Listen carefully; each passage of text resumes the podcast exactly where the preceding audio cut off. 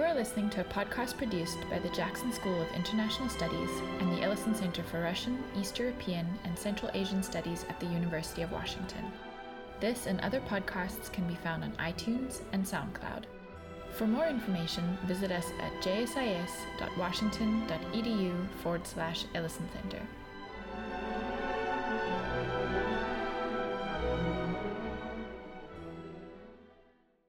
I'm very pleased to have uh, Brigitte be here.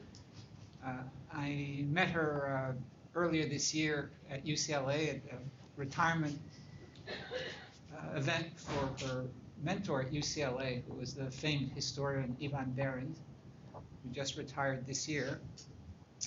Uh, her first book is this, and she'll talk about it, so I won't say any more. But I do want to emphasize that she's working on two very interesting new projects. One on labor migrations from Yugoslavia to Western Europe uh, during the Cold War period and the relationship of those migrants to Yugoslavia, and another on the implications for the city, the shape of the city, and the reformation of the city of Rijeka, which was in the Austro-Hungarian Empire, then was in Italy, then after World War II was made part of Yugoslavia, and what happened to the ethnic Italians there. Um, and that's a very interesting uh, project as well.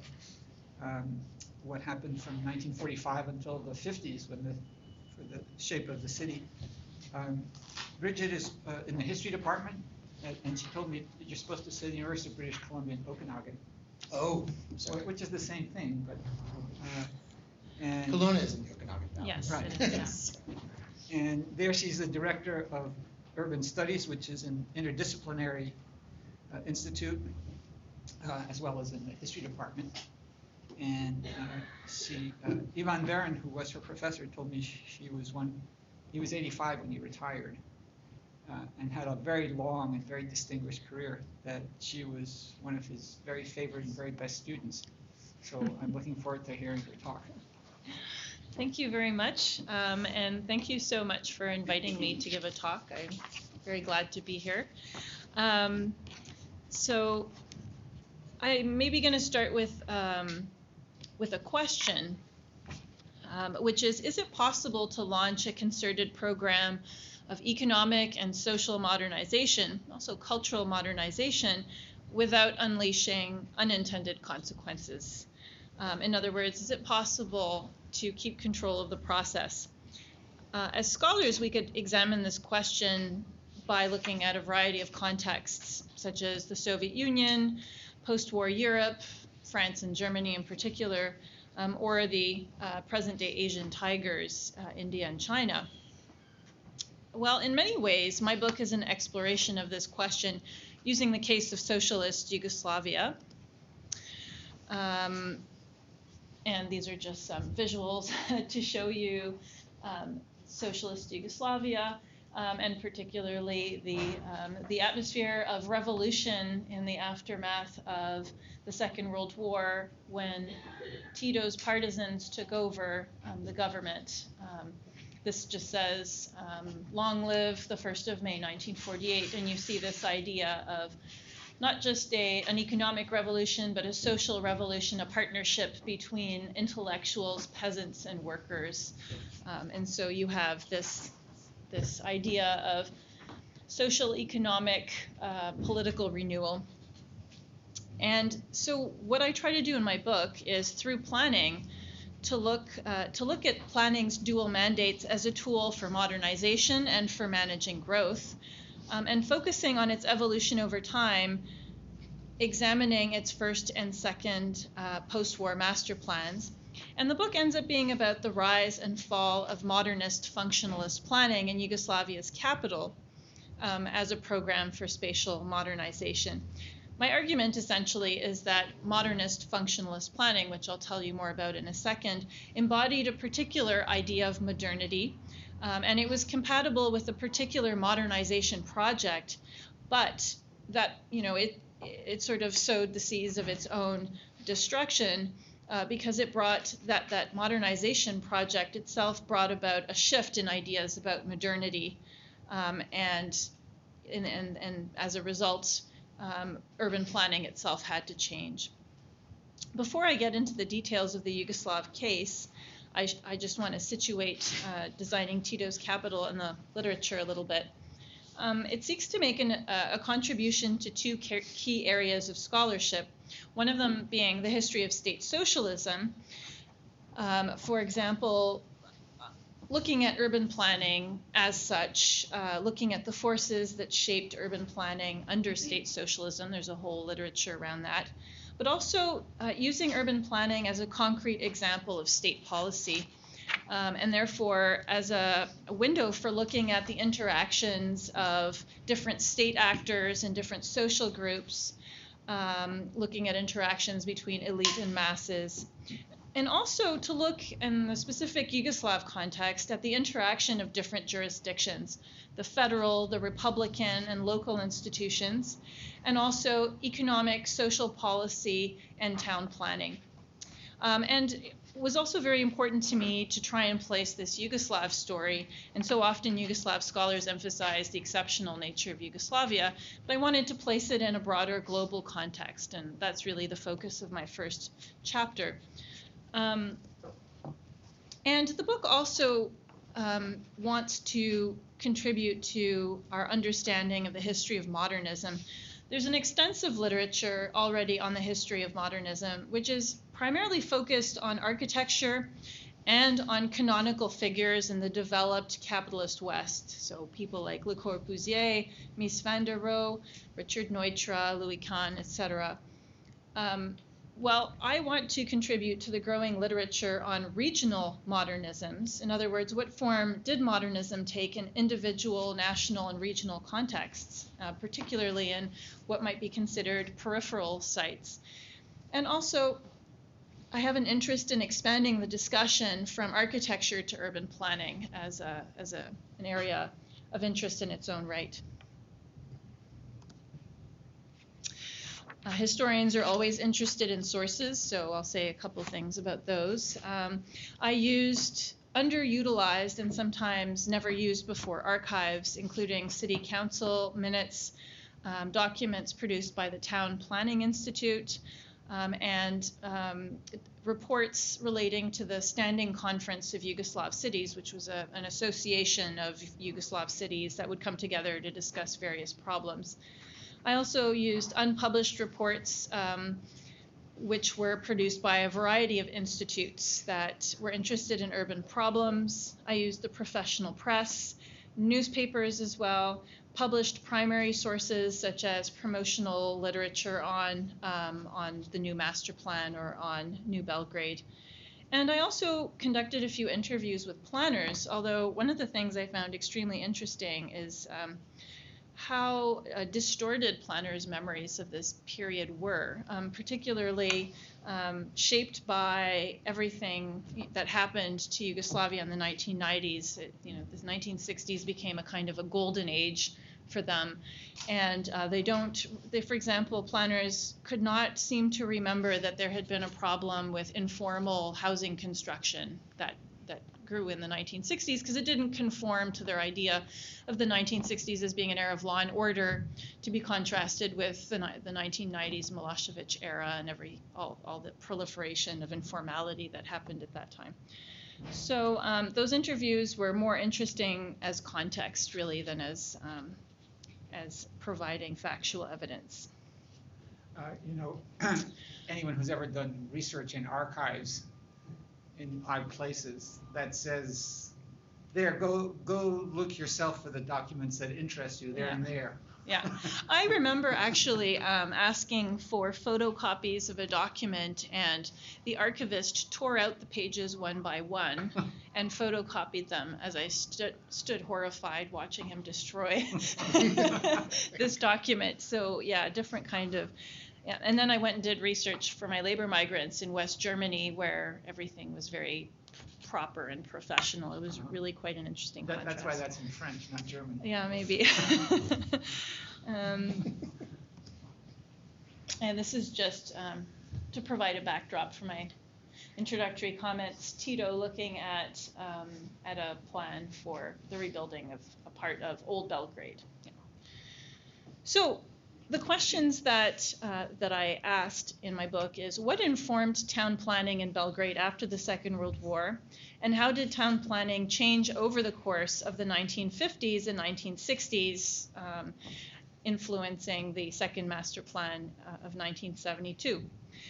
After the Second World War, the new socialist regime embraced modernist functionalist urban planning. So first I should say a few words about what modernist functionalist urban planning is. Um, this school or approach to planning um, is rooted in the Athens Charter, which was the interwar planning manifesto um, that was um, that was developed by the uh, by CIAM, the Congrès International d'Architecture Moderne, which was the international organization of modernist architects, the, the most important one. Um, and it um, it the actual Athens Charter was published under Le Corbusier's name, and in fact, he did some heavy editing of the discussions around the charter, and so it really bears his influence. Um, and the essential uh, elements of this manifesto were, were that cities, modern European cities, were atrophied and diseased. They were built for, um, for the medieval context and were not compatible with the modern age. They needed to be destroyed and rebuilt for the, for the modern technological age. Um, and some of the elements of what, how the new modern European city should look included the separation, the functional segregation and separation of uh, four the four functions, the sort of four activities, types of activities that were thought of as being part of urban life, which were recreation, work, uh, habitation, and the fourth one was circulation or transportation, the ability to move back and forth between these different activities. Um, the idea also that towers and slabs um, were the solution for building housing for the masses um, because they were cost effective, they had a very small footprint, um, they could employ modern um, technology for cheap uh, construction, and um, they were hygienic and provided access to sunlight and green space. Um, and in tandem with this, another uh, aspect of modernist functionalist planning was this idea of replacing the closed city block with an open block. I'm just going to skip ahead a little bit to show you what I mean. This would be a closed city block where construction takes place all along the perimeter. This is actually from the central part of Belgrade. And that inner part was supposed to be a courtyard, but over the years, because of the value of the land in Belgrade, um, it was built up. And the idea with this, of course, from the perspective of people like Le Corbusier, is that there was no light, there was no circulation of air. This was not hygienic um, housing. So um, eliminate that and replace it with, um, you know, buildings that are freely situated um, in green space. Also, separation of traffic types. So you don't want automobiles and pedestrians intersecting. Um, this is where the idea of building overpasses um, comes from. Um, also, uh, vehicular traffic that is going across the city shouldn't intersect with local traffic, those kinds of um, idea of different scales of transportation. And then the last important point here is that this was not um, this was not a manifesto that proposed solutions for improving old European cities. It was a totalizing vision. So it presumed that you would actually destroy these cities and build something entirely new uh, in their place.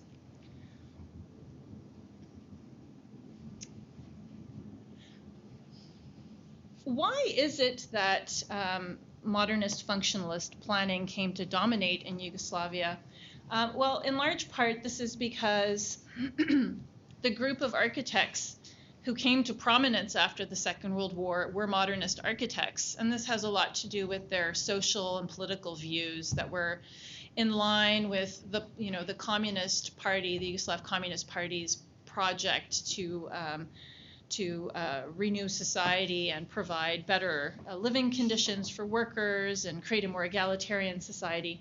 So uh, it just happened that architects with uh, with this particular um, aesthetic and um, ideas about design are the ones who came to power.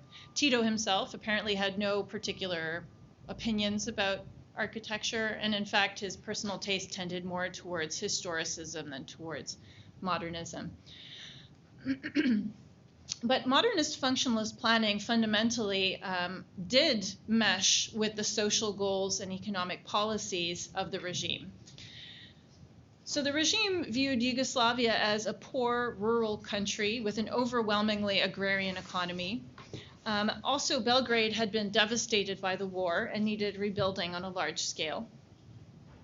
And um, the, the regime wanted to industrialize Yugoslavia on the model of the Soviet Union, uh, so rapid industrialization, sort of in line with Stalin's five year plans and it wanted to turn a peasant nation into a nation of workers, which implied both economic change and also modernizing the ways of thinking and of living of peasants who would now be coming and working in urban environments. Um, urban, the, the modernist functionalist planning really was well suited to this modernization project, particularly since it emphasized rational use of resources um, since it uh, emphasized collective use of space. So instead of, for example, having single family homes, each one with their own gardens, instead you'd put workers in uh, towers and slabs and they would share a park, for example. Um, it also promised to improve the lives of the working man and civilizing the peasant. And uh, much like uh, Marxist ideology itself, it legitimized itself by uh, claim to being a scientific approach, scientific authority. Uh, this is the, you know, what the old backwards rundown, as far as they were concerned, city of Belgrade. Um, this is the type of construction that was ubiquitous in Belgrade, um, sort of single-story um, Balkan type housing. Um, and again, this is um, you know, this is these are some of the poor living conditions that they were trying to to do away in the, the urban congestion, the um, the pedestrians and automobiles sharing the same space, etc., the chaos of the modern European city.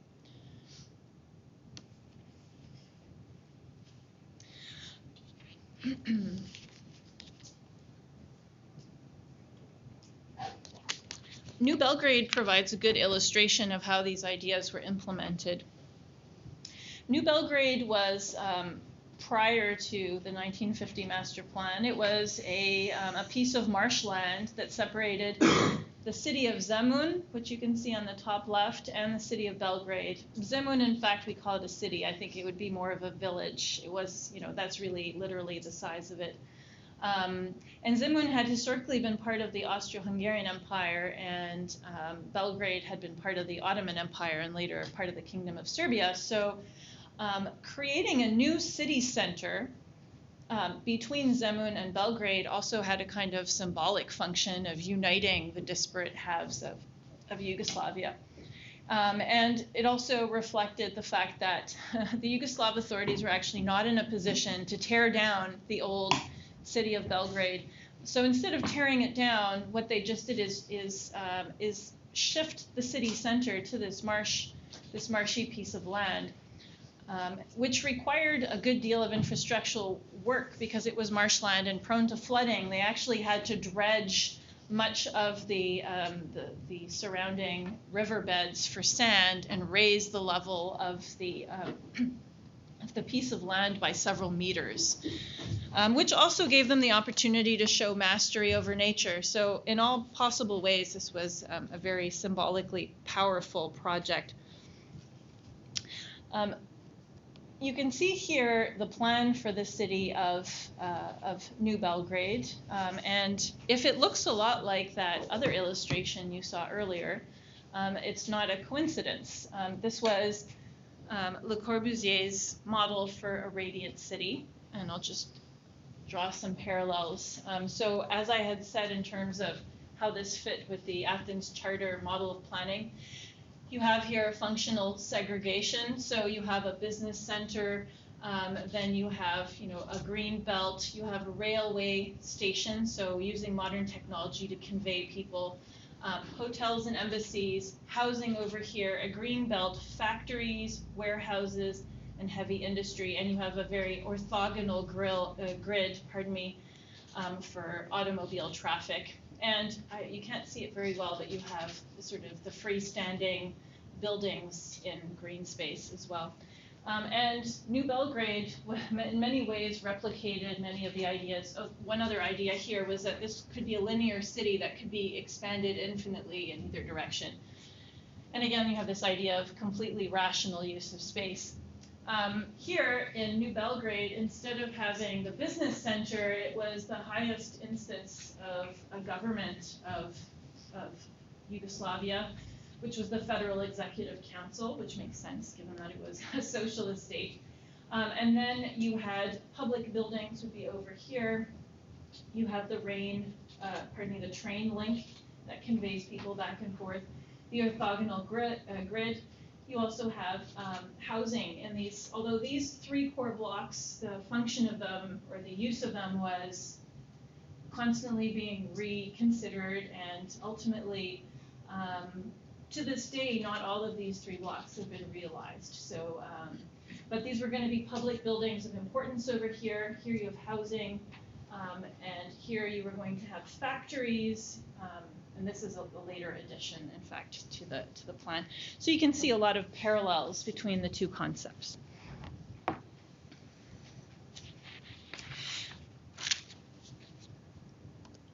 And I'll just show you a few more slides about New Belgrade. This shows you the aesthetic um, that was that was uh, the modernist aesthetic that was paired with the modernist functionalist planning. Um, you know what jumps out at you here, probably how spread out it is. Also, the automobile is very much an American style automobile. Um, so this was you know this was what Yugoslavs thought when they thought about what the city of the future would look like. Um, this is one of the first blocks to be built in New Belgrade, um, and they used it as a kind of laboratory to test out different housing types. Um, and you can see the freestanding buildings in the green space. And um, you know, going from the larger scale to the smaller and smaller scale, this is what the architecture of the buildings looked like, and so you can see standardized and prefabricated um, um, aspects to this. Um, and it was associated with a modern way of living. So the apartments were quite small, but they were meant to work with smaller modern furniture. Um, and you know, the, the, there's all kinds of literature that's been done on other contexts about how the space in the apartments was divided according to very middle class sense of how people should use space. Also, um, supermarkets were brought in, uh, and the idea being that people would use convenience foods and um, frozen foods and things of that of that sort. So there's a whole project of bringing Yugoslav citizens into the modern age through the construction of New Belgrade. Um, actually, before I go to this, I'll just say a few more things about New Belgrade. New Belgrade is also interesting because um, it's it's a good site for examining how sh- how shifts in policy left to sh- led to shifts in planning. Um, so even before modernist functionalist planning was eventually abandoned, um, there are a number of policy shifts that urban planners had to adopt, uh, adapt to. One of them was self-management. Actually, let me move us back a couple of slides here.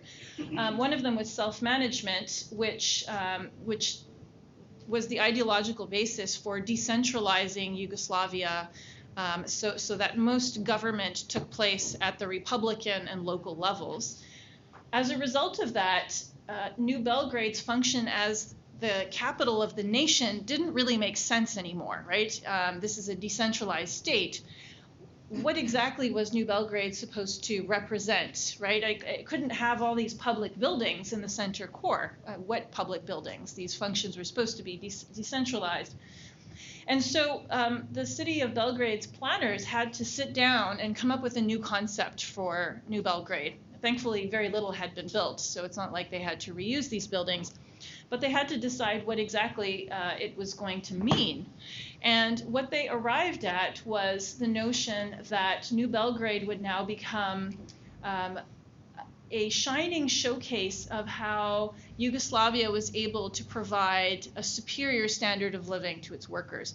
So it kept its ideological and representational function, but it was shifted away from, you know, uh, representation of the political or governmental process to basically um, uh, illustrating the Yugoslav dream to Yugoslavia's population. Um, in case you're interested, in prior versions of this talk, I didn't really talk much about New Belgrade beyond this, but people kept asking questions, so I'll give you a little bit more detail on New Belgrade.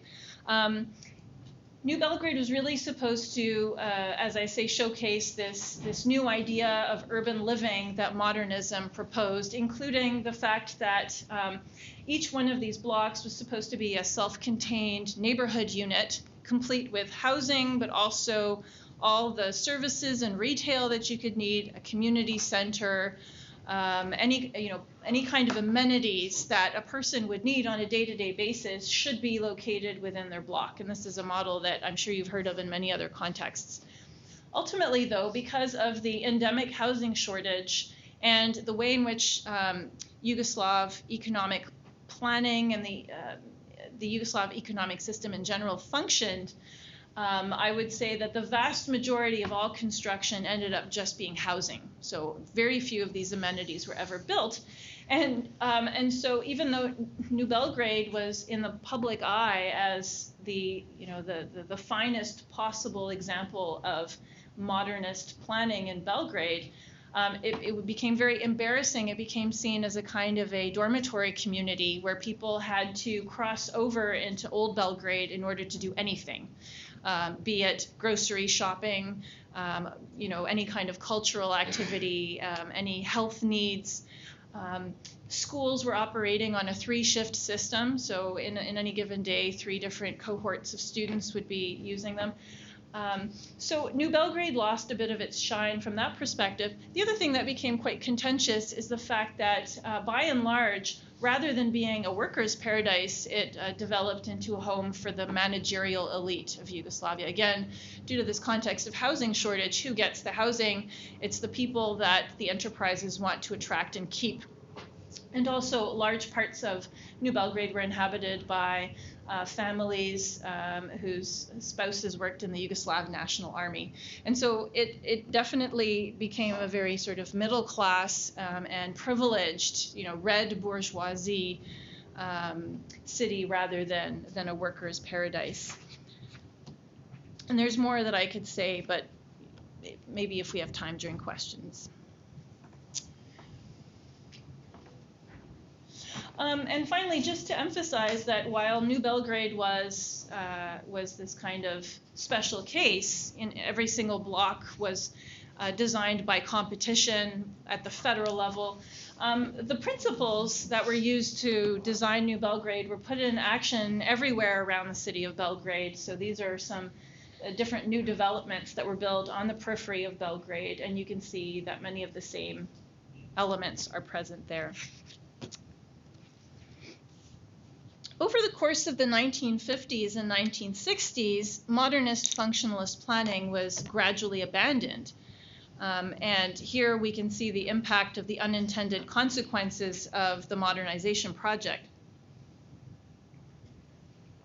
So, what were the reasons for this shift in Belgrade? Well, one dimension is definitely um, that uh, sort of turning against the ideas of modernist functionalist planning that are part of a global trend of harsh critique of the new modernist settlements. Um, and this critique was coming from a number of quarters, both globally and within Yugoslavia. You have social critics and social scientists, in particular, uh, and journalists who are taking part in this attack. Um, globally, of course, Jane Jacobs is associated with this assault on, uh, you know, modernist planning. Um, there are other examples coming out of Germany, like uh, Die Gemordete Stadt.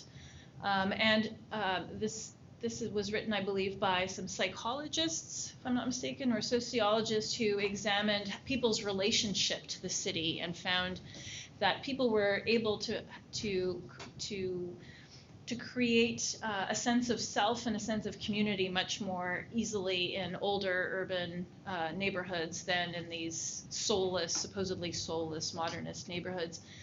Um, in France, you have uh, Christiane Rochefort, for example, um, writing Les Petits Enfants du Siècle, in which she depicts these settlements as, as places so vacuous and boring that uh, young people engage in delinquency and uh, women become promiscuous because they have nothing else to do all day. So there's a general sense in which rather than you know creating modern happy citizens, um, the modernist functionalist developments in fact are creating bored um, and um, populations of bored people who feel isolated and are engaging in criminal activity, you know, that social, socially dysfunctional places. Um, and I'd like to point out that urban designers themselves, having now had a chance to, to build these settlements, um, are themselves becoming quite critical of what they've built. Um, although much of the blame that they place is not on the, the, design, but on the mechanisms for implementing it. So, pointing out, for example, how the mechanisms for financing construction have resulted in uh, distortions. You know, uh, for example, apartment buildings that were supposed to have shops on the ground floor well, there was no one willing to invest in the shops, but there was a need for housing, so those shops were replaced with housing. So they don't want to take responsibility entirely. They want to uh, highlight how their ideas have been uh, corrupted and distorted. But um, they also become, uh, they, they also recognize that somehow these new settlements while they satisfy all kinds of um, aspirations for access to sunlight and air and green space, that they've somehow um, they've forgotten something very crucial to the built environment, which is creation, creating intimate spaces where people can gather and create a sense of community. And uh, this is, you know, let's contrast this. This is New Belgrade to um, to this kind of um, this kind of space that comes out of Old Belgrade. Um, and you know what's written under this picture, and this too is Belgrade: low houses, um, pitched roofs, with little courtyards in the middle. This is where neighbors um, live as one family.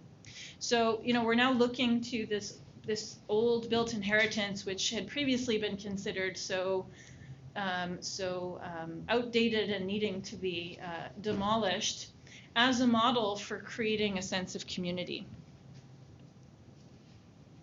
There's also a gradual shift in economic policy from central planning to market socialism. So this is actually quite early on. Uh, but there's an increasing push towards towards market uh, towards the market in Yugoslavia over time. And the market reforms that are launched in the mid 1960s are really promoting the idea of a consumer driven economy. And this is particularly attractive to the state because um, the state is not able to cope with the, uh, the, huge urbanization that is occurring, and it is not. It does not seem to be able to foot the bill for all the extra housing construction that is needed. And the authorities find it very appealing to shift the, the cost of housing onto consumers. Initially, the, this, uh, this new cons- consumer driven model uh, seems quite compatible with the construction industry, which uh, now begins to market the housing that it's building in these modern these modernist settlements to a general population. You find all kinds of marketing brochures highlighting apartments with very sophisticated people milling about and enjoying their lives in them. Um, but ultimately, the cost of housing on this, you know, that was put on the market was much too expensive for the majority of the people who needed housing. And you get the, a problem emerging with illegal construction, which seems to um, to run in parallel with, although it's not exactly the same thing, with increasing demand for single family housing. So part of that demand for single family housing is definitely coming from people who can't afford these apartments. But I would also argue that this modernization program, which really um, showcased you know, this Yugoslav dream of modern living in, in a sort of middle class luxury um, and access at the same time to cultural products coming from the United States means that this growing middle class is increasingly um, interested in living the way Americans do in single family homes with gardens and automobiles. And since the construction industry doesn't seem to be able to provide housing for all these people, the state is increasingly willing to turn towards the single family housing as a model. Um, this is just an illustration here of the illegal construction that I uh, mentioned here. It emerges in the 1960s and originally is uh, seen as a consequence of problems in the construction sector. And it's also originally framed as a peasant invasion. Oh, it's all these peasants coming in from the countryside that are reproducing the rural ways of living in the city. Um, so urban planners are very, very hostile to this idea of shifting towards single family housing. And initially, in fact, the, the, the city of Belgrade really focuses on trying to crack down on this. So there's, you know, a real emphasis on coercion. Um, ultimately, though, planners are instructed by the highest levels, by the federal, in fact, um, uh, by, by the, the federation, to start including single family housing as part of their planning. And uh, for example, in 1967, um, or sorry, in 1964, um, they are instructed that 20% of all new housing construction in Belgrade should be of the single family housing type. And in fact, that, um, that much of this housing is not going to be built by the construction sector. It's going to be built by those people who are building illegally. You just need to find legal channels to co opt that construction. So this is coming on from uh, the highest levels of, of government. I'll just move back a sec. I moved forward too quickly. Um, that's a distracting graphic. And I just want to emphasize so that you have this kind of these two sort of tandem tracks um, of people desperate for housing and building housing uh, illegally, and the growing idea that people should have the right to live in the kind of housing that they desire. And that is being also promoted um, through the self managed. Um, self-management ideology, the sense that um, you know that everyone should have that this is a sort of a human right, the right to choice. Right. Finally, uh, the third thing that I discuss in my book is the fact that town planners have been, as you can see from my discussion, increasingly marginalized in discussions about the future growth of Belgrade. And they're trying to uh, reassert their position as experts.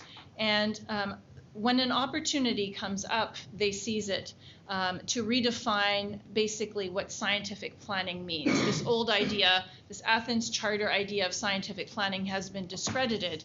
Um, what what is it that they that they seize on in order to reassert their authority? Well, it's the rise of systems planning and cybernetics, which they become aware of as a result of um, an American Yugoslav project in regional planning that is promoted by um, uh, by the Ford Foundation and the U.S. Department of State. Um, and it's kind of a unique program that uh, one of the, I think, the only program that um, is not hosted by um, a, an institution of higher learning, but by um, an actual, uh, by, a, by an institute that is actually functions as a private institution, basically. And um, this American Yugoslav project begins uh, is founded on the idea of a kind of an um, egalitarian model, whereby it's not that uh, U.S. specialists are bringing in their ideas and implementing them in Yugoslavia, but it's bringing together urban planning theorists and professionals from both countries to sort of problem solve together. And they they they produce an initial um, land use transportation plan for the city of Ljubljana, which the Belgrade Town Planning Institute finds out about and enters in discussion uh, with this, uh, this project. they end up forming a partnership with Wayne State University in Detroit in order to um, to learn. Yes, of course, Detroit is always the model you think of when you think of great urban planning. Um, but it, Wayne State is the one of the leaders at the time in using um, you know computers in order in order to do forecasting and planning and to do these kinds of land use transportation plans. As a result of that, they hire um, they hire three consultants from Wayne State University who come to Belgrade and basically train a group from the Town Planning Institute, in how to do this type of planning. Now, if you actually look at what happens, it's very interesting. Um, the consultants come to realize that given the amount of information that they can actually get from the city of Belgrade, they're not actually able to do this kind of planning. The information is not of sufficient quality or they don't have enough of it in order to, to do proper forecasting and proper planning, uh, modeling, pardon me. So they end up using it rather as a kind of a pedagogical exercise and they modify the methodology quite a bit. It's really just intended to give the Town Planning Institute a sense of how this kind of planning works. But the Town Planning Institute um, adopts the results of this exercise as its master plan, and the claims that are made about it in the actual publication talking about the master plan are that this is a, an exercise in scientific planning. So they they completely um, um, they, they do not disclose any of the limitations of the methodology that they've just used. In any sake, uh, in any case, pardon me, the result is uh, is completely different than what we had uh, in the 1950 master plan. Gone is the concern with creating compact urban center. Instead, you have um, um, a archipelago concept. They called it an archipelago concept, and uh, it's not possible to read the legend. Unfortunately, this is the only version of this of this illustration that I have but uh, the lighter the color, the, the lower the density. And the yellow re- refers to essentially the kind of density you get with single family housing. And so you can see how in the 1972 master plan, there's a there's an not just an inclusion but an embracing of um, of much lower density types of housing construction, and all of this was supposed to be connected by um, an LRT system, which due to the fact that the Yugoslav economy tanks in the 1970s is never actually realized. But um, you get the sense of, of how different um, the vision for the further development of Belgrade is. So I just want to highlight that although there are differences, there are also some interesting continuities. There's a continued preoccupation with uncontrolled growth, except now there's a sense in which you cannot plan the way the city grows. The only thing you can do is try to manage that growth. Um, there's also a continued discourse of scientific planning. Um, and there is also continued construction of modernist settlements like the ones that I've talked to you about, but now they're alongside um, substantial single family housing construction as well as informal housing, which continued to bloom uh, during this period. But the policy shifts towards the consumer driven economy and towards decentralization fundamentally had eroded the hegemony of the Athens Charter model and led to the adoption of other methodologies and other approaches. So now I'll say a couple of things in conclusion. Um, sort of stepping back and looking at the, the broader story of the evolution of planning in Yugoslavia, um, I think it's interesting that it well, first of all, it reflects the confluence of many things uh, the political, the economic, and spatial policy. It also reflects things happening locally, at the national level, and at the global level. And the 1950 master plan had been inspired by a certain idea of modernity and by a certain modernization strategy. As these changed, so too planning had to change. Returning to the broader question I asked at the beginning, in Yugoslavia, planners had hoped to control the process of social and economic modernization, and indeed, At least from the perspective of the late 1940s, it seemed possible. Here was a state committed to the rational use of resources and to modernizing and civilizing lifestyles. Um, and also, you know, there was a way in which this planning really seemed to embody socialist values. Um, although today we might call it sustainable growth, living within your means. Although the new political context seemed to give more power to planners, um, which meant both in, both in the sense of an economic planning system that provided much greater control and also political support, the numerous consequences of modernization really did derail their best laid plans. Um, and these included things such as, um, you know, very um, rapid urbanization, scarcity, which included shortages of resources, and also which provoked um, a policy shift, uh, migration, changing ideas of modernity, and there are many other uh, elements to this as well. And planners continued to articulate a vision in which uh, they were the sole defenders of the public good, but in, the, in a context of scarce resources in which the state was rolling back its participation in the housing provision and seeking to offload it onto consumers, they were increasingly talking to themselves. As a side note, I think it's interesting to note that they were effectively subject to the same kinds of pressures as in capitalist societies limited resources, pressure from local politicians, pressure by, we might call them developers in the West, they were called investors there, to maximize the, uh, the return on investments, popular pressure for single family housing. And it leads to an intriguing question, which I'll leave you with, of what really distinguishes this socialist city from a capitalist one. Thank you very much.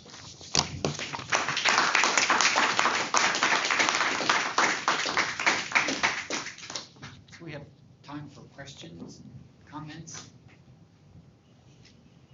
Uh, what, yeah, go ahead, and then Chris. I was just wondering, um, if during the fifties and sixties, there was any discussion at that time of having a s- s- subway underground versus the, the trams that are used in Yes, for this 1972 master plan, there is a very um, lively debate as to which of the two would be the best uh, model for, and it actually continues.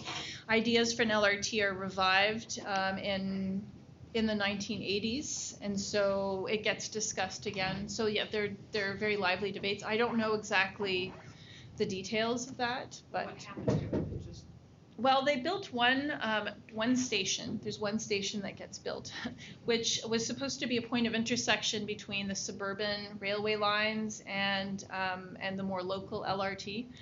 And um, it's actually a very grandiose station. Um, if you visit it, it's kind of It's by Vukov Spomenik. exactly. Um, and that is the extent of what is built.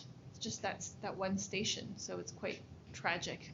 But it's it's actually um, people keep coming back to that question and wanting to re-examine it and reconsider, you know, because Belgrade has grown quite a lot, um, and and there are a lot of proponents for continuing with that with that project. Mhm.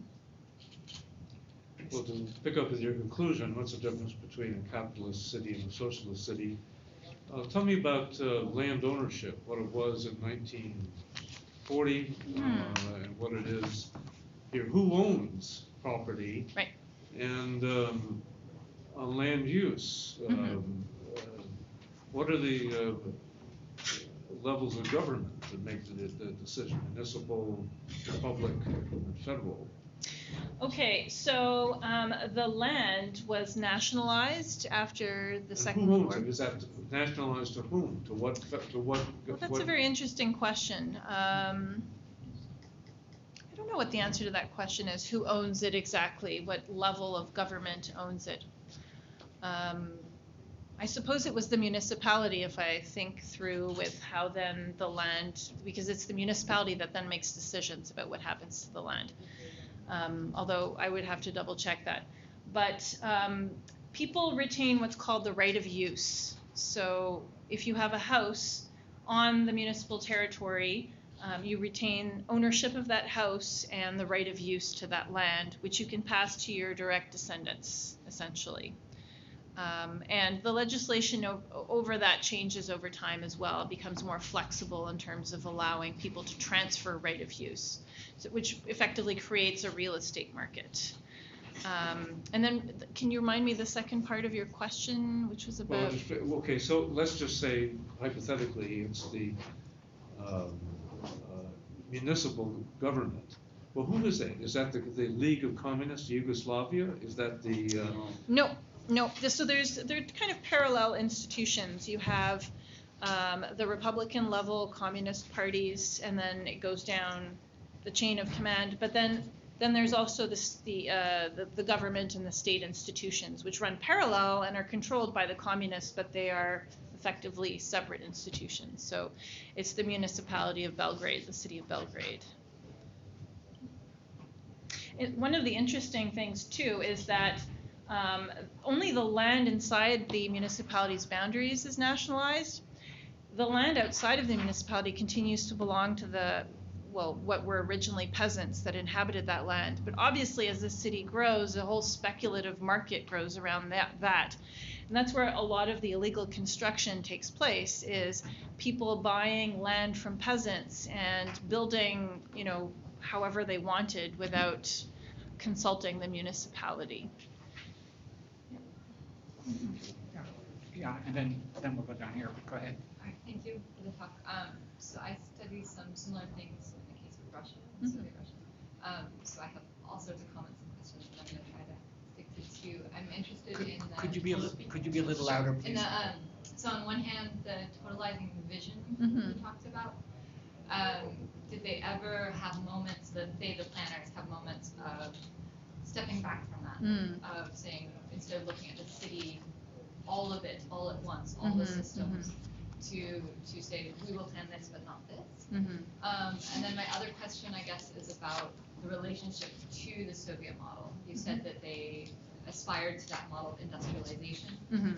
Um, but in terms of planning, when they took up the sort of Athens charter model or the Ville Radieuse, did they see those as historical, even though it's a modernizing project? Did, did they learn from the project to reconstruct Moscow next door? Mhm. Like, was Right. there a relationship to that as history or case study? Mm-hmm. Um, or was it more, this is the, the latest and greatest sort of best practice?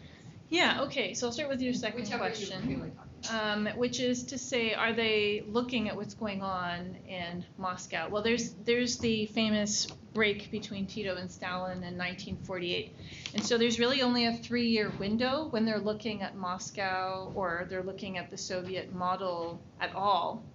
And in fact, this is before the consolidation has really even occurred in Eastern Europe.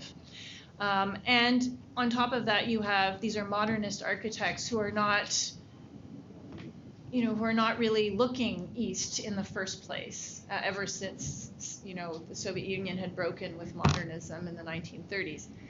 And so, um, really, there's very little reference at all to what was done in the Soviet Union. Uh, the only thing that remains under Tito is this vision of state led industrialization as being essential, although, obviously, after the break with um, with the Soviet Union, they rethink how to do that, and they increasingly work towards a market, you know, a, a mixed model that incorporates significant market elements towards it. So. Now, in terms of that's a very interesting question about whether there are moments where they step away from this totalizing vision to look at the smaller scale. Um, and you know, there's two ways to look at that. Okay, the, the way I would go about addressing this question is you end up with different kinds of planners at the Town Planning Institute. You have the planners who do the large scale planning, and then you have the planners who are a totally different group of people who have to deal with the nitty gritty on the ground of how particular parts of Belgrade are going to be de- developed. And um, in the old city, they cannot, you know, from the very beginning, they um, they, they say we are not going to be able to destroy this. And so all those planners who are working on the old city of Belgrade are constantly forced to deal with the city as it already exists. Um, but these are different planners than the ones who are planning New Belgrade. Um, in terms of the, there's another way to approach this, which is to look at the biographies of particular planners. And I can think of one planner in particular who begins by really um, adopting this tabula rasa way of seeing things all the time. And uh, you can read her various, you know, she's published a variety of articles over the years. And at the very beginning, she, uh, you know, she's writing articles about how she, she's looking at this collection of huts that purports to be a village, and all she can see is an opportunity to tear that down and build something modern. And about 15 years later, you're reading her writings, and she's reflecting on how, you know, modernist settlements uh, have not succeeded in creating what she calls ambient or a kind of uh, an atmosphere, a sense of place, basically.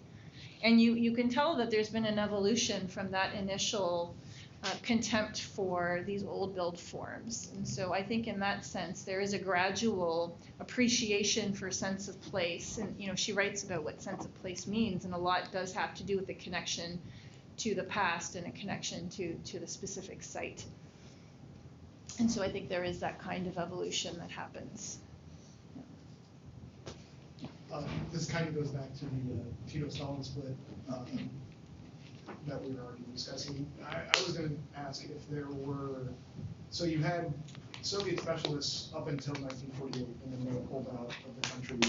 Where then do the Yugoslavs turn for that kind of technical expertise that had been Mm. previously provided by the Soviets? Are they do they look towards Western Europe, or do they kind of, you know, start to grow their own cadres? Or, Um, they definitely look, um, well, okay, so they have this kind of, you know, in terms of what foundational texts they look to, they look towards the modernists. Uh, in those initial years, they do not have much access to the West until the early 1960s when the border regime gets completely liberalized.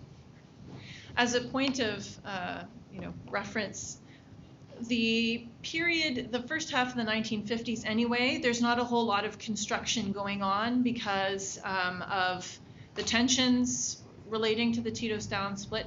It's really only in the second half of the 50s that they begin building. They initially use very primitive techniques, like it's the Right. old, you know, brick wheelbarrows mortar. By the 1960s, they're both uh, actively engaged with Western technologies and networks of expertise and developing their own systems, which they begin to market. And in fact, Yugoslav engineering firms, beca- beca- uh, firms, pardon me, become very active in the non-aligned world, Mhm. uh, proposing all kinds of technological solutions and yeah, designs. as a real quick follow-up, um, it's in the, you say it's in the second half of the fifties that they begin, um, when they can really start. Is there any engagement with like, say, Nova Huta in, in Poland is a very similar You know, they whenever- make? It's very interesting. Whenever they refer to the Soviet Union or the satellite states, it's always with to point out something that's not right, with derision, to, to showcase how their version of socialism is so superior. Um, even after, you know, even after the restoration of good relations with the Soviet Union, you don't see very much reference. And even though the Soviet Union itself is now engaging in many of the same approaches, you don't see any at least not not in the journals, not in the places that I've looked. Any engagement, yeah. Thanks.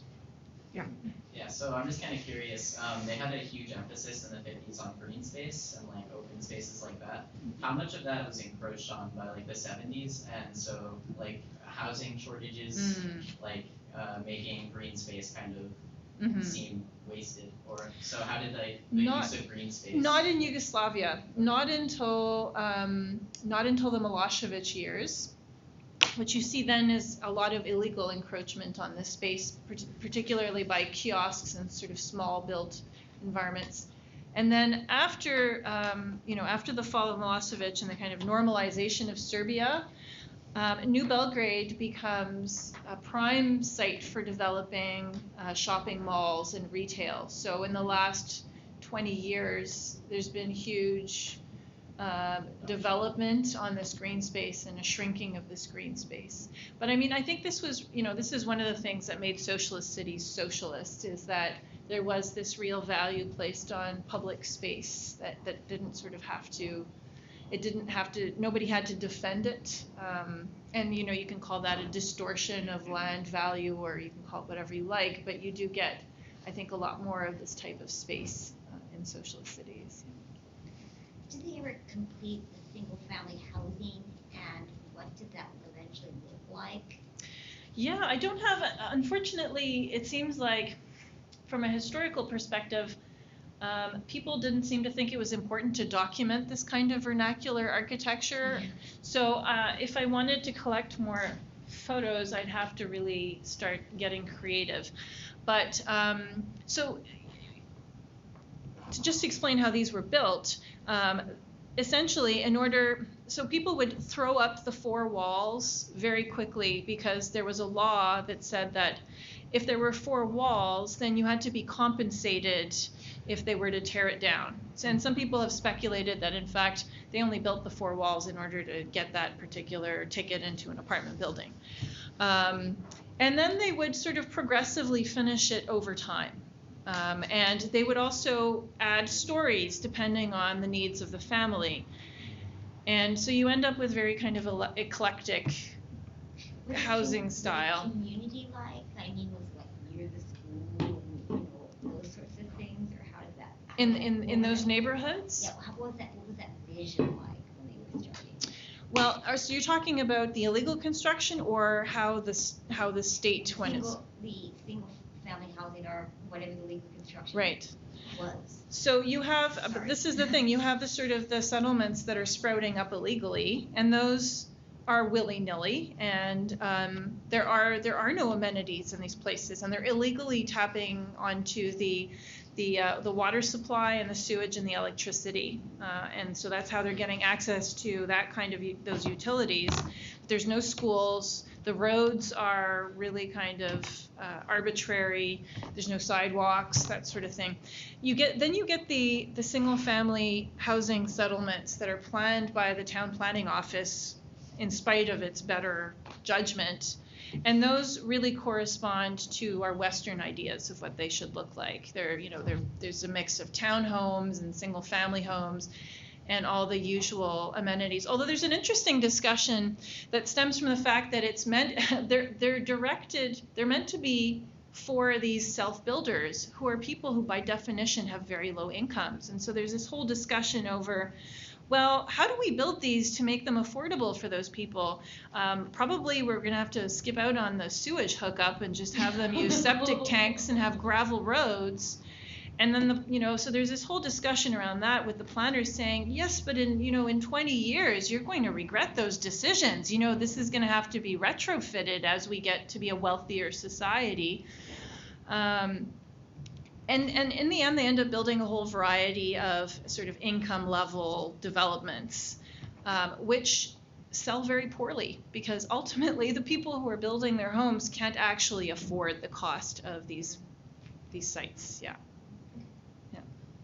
This is not a question, but I have something on the private land ownership in that there used to be even after the Second World War, in the center of Belgrade, or the, the areas which are not what you described out of the city of Belgrade, private uh, uh, small houses with plots around them and so on, that remained in the private ownership. Uh, and to this day, there are some. Now, what happened then if the city uh, needed to build something which was deemed more important, like uh, a supermarket or a big building or something like that? They used the right of eminent domain actually to buy them out and buy them out pretty cheaply. In other words, they would give them in return an apartment or maybe two smaller apartments of a similar value, what they deemed satisfy the same needs, they would build a building which was much, much more valuable. In other words, they would be uh, not reimbursed, not for the full value. So this is how it worked, and I'm not sure exactly who owned it. I think it was like uh, I think it was like the county, but it was socialism, and everyone just paid their, you know, like rent. And only later in 1980s, people living in these apartments they could actually buy them out and become private ownerships for their own flats. at a time of huge inflation as well, so. Right, so some people, most people paid much less than the value of these apartments, but some paid much more than the others because if you paid like six months later, you would pay one tenth of what Right. people who wanted to pay early. Um, and now there is still an issue because people who, whose property was confiscated after the Second World War, World War, they have the right of restitution, and there is a big delay because the government or whoever owns these things basically would need to, they're waiting essentially for many people to die out so that they would would have to pay out less, you know? So- So, Yes, no, thank you. If there are no other questions, I'm going to ask a question. And so you showed these pictures of the boulevard and new blocks. Mhm. And we've, all those of us who have been in Eastern Europe or in the Soviet Union have seen Mhm. exactly the same thing. My question is about the quality, Mm. because in Romania, in Bucharest, in the early 70s, when I was living there, these new blocks had nets built into the entryways. And the reason was that as soon as the building was finished, bricks would start falling off. And so, so that people walking in wouldn't get hurt, they would Right. put these. So it was not a very good quality. Right. But what was the quality like here? Because you can build Yeah. ugly buildings like that Yeah. with better quality. Yeah, um, you know, this is an interesting question. It really depends on the buildings because um, some of some of the so I would say in general probably there were more construction flaws than you would find say in I don't know the grands the grands ensembles around Paris. Um, but some some of the flaws also had to do with the, the um, you know th- these were these were systems prefabricated systems that maybe for example let moisture in or so you know there, there are different kinds of flaws that came some of them were not poor workmanship they just had to do with the way in which the the system functioned and Mhm. it, it had certain flaws I haven't really. I, I know that they were talking about it at the time, so it was an issue of concern, and also some of it had to do with the training of the people who were doing the construction. Um, and I can also tell you that in the present day, there are a lot of issues around these buildings that are now getting old and that are that are not aging well, um, and, and how specifically to deal with these problems given the, the way in which the units were privatized individually and there's no sort of good way of dealing with the building as a whole. Mhm. Beyond that, I can't, I don't know how it would compare, say, to Romania. I have never seen any nets hanging over doors though, so. Okay. All right. I'll foresee it may fall here and there down, but it's very rare. I, I would say in general, it's good. It hasn't been maintained well, but it's good. Oh, okay. Um, I just have one question. Uh, I'd like to take us a little bit out of Belgrade, if I can. Um, you talked a lot about about Novi Belgrade and and the vision and the importance of the architecture. It wasn't just housing people; it was Mhm. it was you know developing a, a vision of the future. Mhm. I'm curious, to what degree was this? Were there attempts to realize a similar vision elsewhere in the former Yugoslavia, especially in the former republics? Right. the, the it may have been one one one country, but it was still already famously sort of Yeah. divided, and, and different republics had different. It's really it really depends on where you go. Um, in s in in Ljubljana, for example, there's nothing on this scale is happening. And I have a friend who works on Ljubljana, and they, they you know, the, the sort of Slovene interpretation of socialism is a little bit different. And there's a Slovene, the, the way in which they relate to the built environment is very different. And I've, I've seen examples of this even in discussions on single family housing with planners from Belgrade you know, making these very black and white statements about what's good and bad uh, versus and, and, and adopting also a very sort of um, distrustful attitude towards the user. Like the, we can't poss these people are backwards. We have to civilize them, not listen to them. Versus the Slovene planners that are talking about, you know, if we want this to be successful, we need input from the users, and we have to do this job of education. So there's there's like there's a very different culture around uh, planning already. Um, I can tell you though that in places like Zagreb, there's Novi Zagreb, which in many ways looks very similar to Novi Belgrade. You know, I could plop you down in either one; you wouldn't be sure whether you were in, in the one or the other. Um, so, and in Skopje, of course, after the earthquake, um, they have an international competition to rebuild Skopje, and they end up um, hiring a world famous architect and building it in a very a kind of a brutalist concrete architectural style.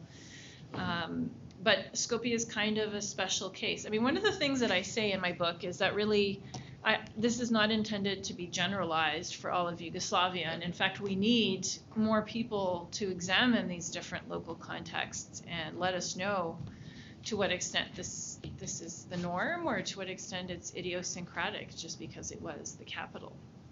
Yeah. Oh, you have one last question? I imagine that there was huge pressure put on the city of Belgrade during the time of the wars with refugees flowing in. Um, is there, are there people or institutions in place to deal with the pressures of new refugee influxes which might be coming, or even left over from the time of the, the people displaced by the wars in the nineties? So this is a good question. I'm not sure how well placed I am to answer it. I can tell you that when I was uh, when I was doing my field work, um, there were still a lot of refugees from Kosovo, and I would say that they were not actually dealt with very effectively. They were ghettoized and looked down on by the rest of Belgrade citizens.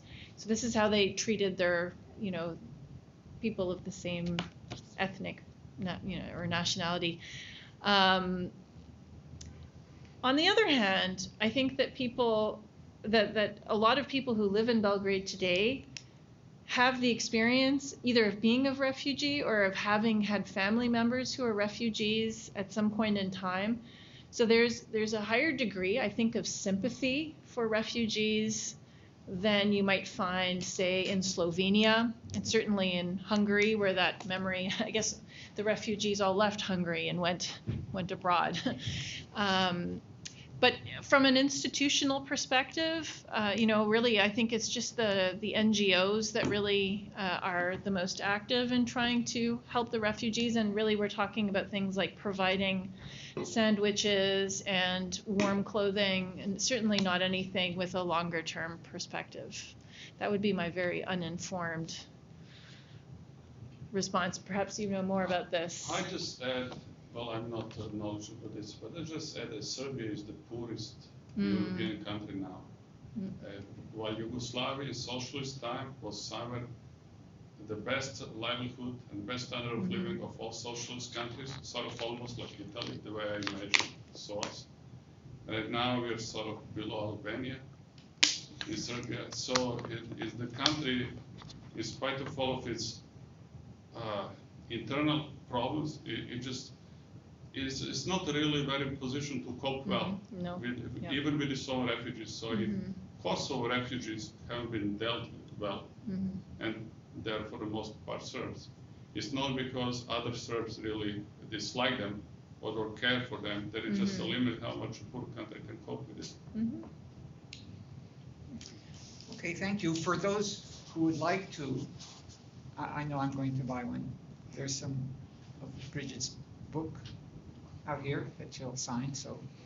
And they're affordable. Twenty something dollars last I checked. Yeah. So thank you for Thank you very coming. much. Thank you.